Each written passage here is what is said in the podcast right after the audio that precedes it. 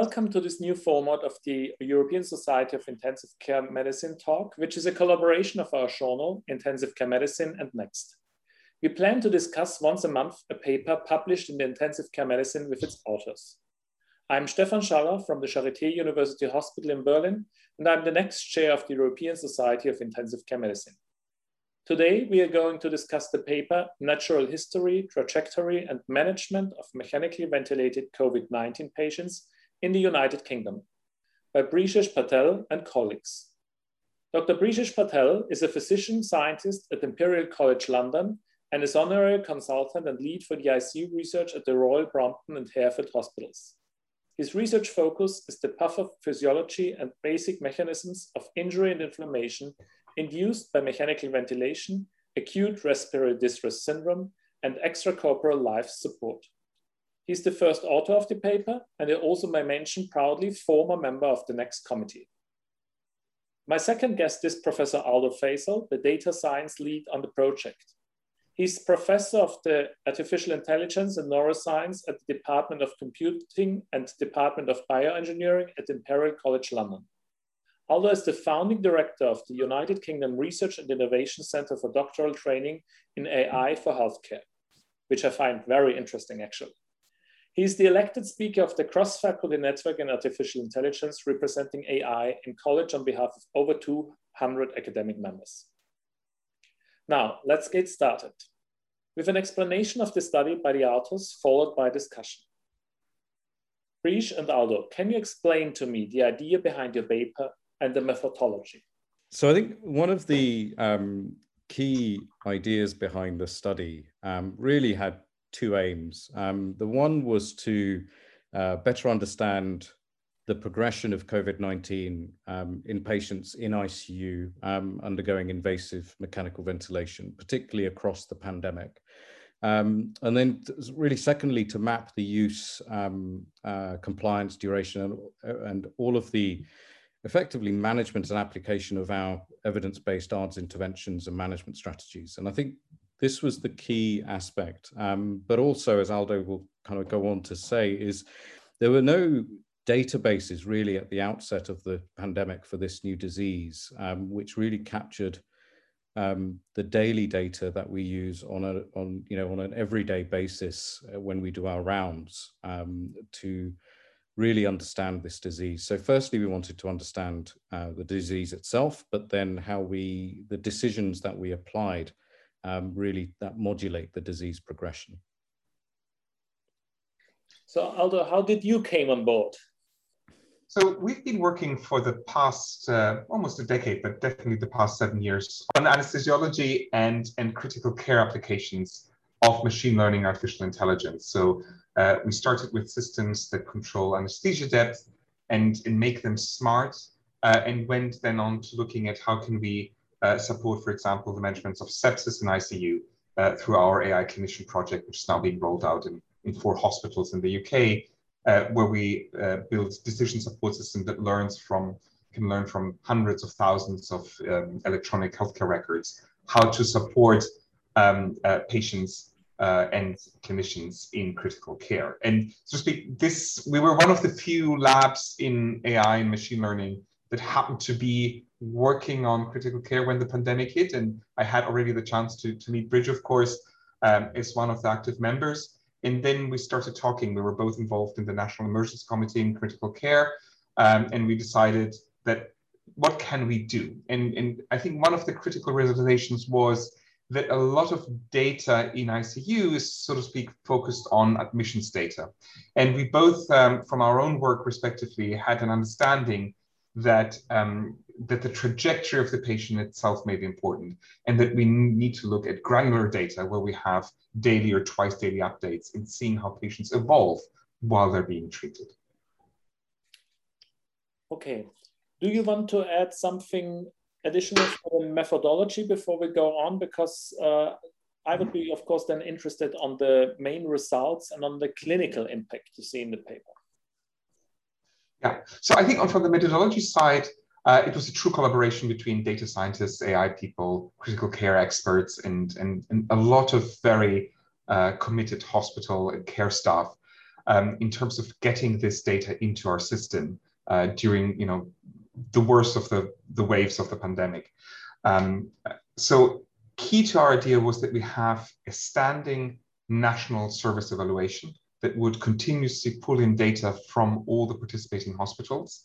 This has been organized bottom up, uh, thanks to Bridges' uh, intellectual leadership here, also within the clinical community, bringing in hospitals that have, of course, electronic records, you know, specialist critical care units, but also bringing in hospitals that maybe are in different regions of the country and are still paper-based records. So on the technical side, we set up systems um, uh, you know, databases that people can access and enter things easily in a secure and privacy preserving manner. We developed, um, you know, Excel spreadsheets that allow people to enter quickly medical and patient data and check for correctness and upload this into our database. So literally we had a broad picture of ICUs across the country in, in how patients were treated there. So from the technical side, the key aspect is we developed bottom-up effectively method for surveying the current picture of treating COVID across British ICUs. Um, and that is on a standing and ongoing platform and basis. Okay, this actually relates to one of my questions, which I would like to ask now, Brish, because we work in quite different systems. And so I, when I read the study, I was really interested. How was it possible for you to so quickly start at the beginning of the pandemic. So how was this structure or network already exist? Or how did that work? Because this was quite challenging for us. So I think one of the key aspects, as Aldo mentioned, was the National Emergency Committee for Critical Care um, and the Intensive Care Society. So uh, if you imagine there were so many large projects ongoing within the UK that got activated during, you know, at the beginning of the pandemic and ISARIC, GenOMICC, uh, the recovery trials, etc. And I think one of the key things that we wanted to ensure is that we didn't impede that sort of delivery uh, for, you know, established research um, through through those aspects. So one of the things that we did here was that every ICU has very different um, systems, as you say. But actually, one of the key aspects within the UK is that um, the electronic uh, system, as per Philips, so the ICA system, there's a number of um, ICUs that have those that are used, all, all in different formats and different modules. Um, but also many are still paper-based. So we we had to get uh, uh, to get the granular timeline. We picked an 8 a.m. and 8 p.m. Um, so, you know, if you imagine if you're collecting data on the shop floor, literally you go to 8 a.m. and 8 p.m. and get those data results rather than going for the worst blood gases, for instance. And our hope was that that would give us an overall picture as to the trajectory of twice daily. So, you know, in the morning when you do your round, in the evening when you do your round, back in the morning again. Um, so it was a very pragmatic approach that we had. Um, uh, the, the purist physiologist would say, why didn't you capture an hour before prone position and an hour after you know you supinated but actually patients were being proned and supined at all hours of the day um, or not at all as as we'll see you know when we discuss the results. Um, so we took a very pragmatic approach. Um, the networks were really through uh, phone a friend actually um, with colleagues that were, you know, that were able to do it. And, you know, our ambition was never to collect every ICU data because actually those data pipelines are already in place through the through the ICNARC system, which is our Intensive Care National Audit and Research Centre. But it was really to gain a snapshot, and you know, thanks to the help of from medical students to actually pilots who under you know who were furloughed, who ended up being, you know, recruited to collect data each of those sites really collected um, those granular data over time. Oh, yeah. Interesting. Okay, so let's switch. And um, what are the main results of the paper and the clinical impact from your point of view, from your side of view? Yeah. So I think we we collected um, 630. I mean, we collected over a thousand patients worth of data, and we cleaned that data set up um, to really include patients that were that we had data from within 48 hours of mechanical of initiation of mechanical ventilation. And we picked mechanical ventilation as an inclusion criteria for this protocol, predominantly because that was an entry criteria for to a critical care area. Um, now, critical most different sites activated critical multiple critical care areas and wards were converted, and so this is why we picked um, that um, inclusion. So when we look at the overall mortality for patients in the first surge undergoing invasive mechanical ventilation for COVID, this was 43%, um, which is you know a remarkably high mortality. Um, and this mortality, particularly within the first surge, and we our, we defined the surge as per our national ICNARC criteria from 1st of March to the 31st of August. Now, 50% of all patients that underwent mechanical ventilation with COVID were admitted during the two weeks of the 1st of April. Um, and that's an enormous, you know, uh, overwhelming state that each of these ICUs went through. And mortality was highest within those two weeks if you're admitted, which tells, which paints a really quite stark picture as to what the outcomes are based when the systems are so busy and so overwhelmed.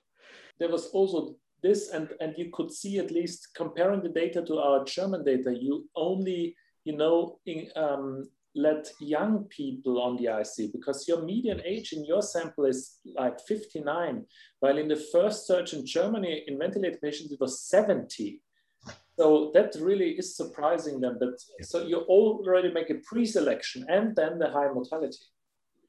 Absolutely. And I think uh, just going on to the impact of that pre-selection, this matches some of the national ICNARC data, which has, you know, over 12,000 patients in terms of admissions to ITU uh, for the first surge. And I think it was really quite challenging for ICUs to determine who came into ICU because actually, if you imagine if we saw 10% of cases in ICU, 90% were seen on the wards. Um, and I think that the, the challenging nature of the patient pathways, um, I think simply became apparent within the search, first search. Um, Perhaps I think it's it's worth commenting here um, as a non-intensivist, um, that I think the decisions to the ICU admissions were not triage decisions made by ICU doctors. It's other wards decided what patients were forwarded or not. And I think that's an important thing to highlight for our European friends who may have not been aware of the situation in the UK. And so the high mortality in the young age is more of a reflection of the dramatic situation we had in the country. Um, and I, I think we need to, to make that very clear. And do you think, because one of the most surprising information for me was also how different patients were treated in respect to proning. Um, do you, was this also different in the in the in the in the first two weeks of April? Because um, we would prone patients immediately after intubation, uh, and also I would say with a, median time of free proning session. Um, um was this also a, a sign of of you know staff shortage and overwhelming as well? So I think it's quite interesting. I think the so if we look at the interventions per quartile of patients admitted, um, which is a table in the supplement, um, the the for instance steroid use increased from you know 20% up to 60%, which is what you'd imagine. So the data capture was there. And the proning actually did increase over time. Um, and I think that says a lot about proning in general in the UK um, which, and actually, if you look at the lung safe study and the APRONET study, proning is quite interesting in terms of many of the patients are prone for rescue therapy as opposed to, you know, an FiO2 of 0.6 with, you know, a, a PEEP of above five as per PROSEVA. And, and I think that became apparent. And I think because of the overwhelming situation per quartile, people were proned over time because they, they didn't have an option. And I think that takes us on to the trajectory of this disease. It is unlike, you know, pre-COVID ARDS, most patients don't die of respiratory failure. They die of multi-organ failure. And I think as we've all seen in, in this disease, patients die of hypoxemia, or at least refractoriness to therapy. They die with hypoxemia. And then I think caregiver fatigue because you can only prone patients, you know, a certain proportion of a period of time until actually um, other factors in critical illness take precedence. So our time is nearly over. And Aldo, I have actually one question to you, which I, I was interested to discuss. The mortality prediction increased over time uh, using your longitudinal model. But um, explain to me, wouldn't it be possible that the prediction of the early deaths is more difficult? And by eliminating these cases in a model with the ongoing time, the model is getting better anyway? Um, okay, so I think we accounted for that in the way we analyzed the data because we fed, uh, we actually ran a lot more uh, models than we were able to pack into the paper by looking at um, predicting for the first day, for the first two days, for the first three days, and so forth. Um, so what we've put in the paper was basically the, the simplest way, story we could tell given the, the vast amounts of data. So from that perspective, um, we're quite confident that that effect is, is not a strong or detectable effect in that sense. Um, yeah. So what it actually shows to us um, and again, of course, this is a retrospective service evaluation, not a clinical trial. But what was dramatic and sort of more than we expected to see is how different, how the predictors changed over time. And that there were really some factors that at admission would not be considered. Um, but you know, around day three, four, suddenly became very important. Um, and I think the interesting thing from a perspective of what we're running, which is a standing digital service evaluation, it gives us a picture of treatment and what people are looking out for. And what we can do um, may not change treatment recommendation, but what to look out for and what to pay attention to. Um, you know, guiding the attention of the experts on, on treatment. And I think this can be a very interesting and important aspect also going forward in general operations. Um, another thing that we did not highlight in the paper because this was a national evaluation is that we're seeing clear patterns of differences in handling treatments that you know where hospitals cluster in different ways of treating. And that's part of the process how information spreads how practice spreads how understanding spreads. And um, and, and we can start seeing this pattern. This is further work that we're going to uh, hopefully uh, publish soon but there's some very interesting aspects here that we can learn about um, and potentially, if you think about this run at a national or an European or, or global level, if we can get a picture of treatment of things in general across the world, how it's life happening, that can be really transformative and, and informative for uh, the expert who needs to take a decision. Yeah, I completely agree. Uh, that is something we tried to, you know, implement with telemedicine so that we can bring uh, this information out to other hospitals, for example. So um, I already have to close the session. I would really like to thank you for taking your time. And I understood correct that you are still collecting data. So we are waiting for the data of the second and the third wave, right? So looking forward to that. And thank you very much. Thank you very much. Thank you, Stefan.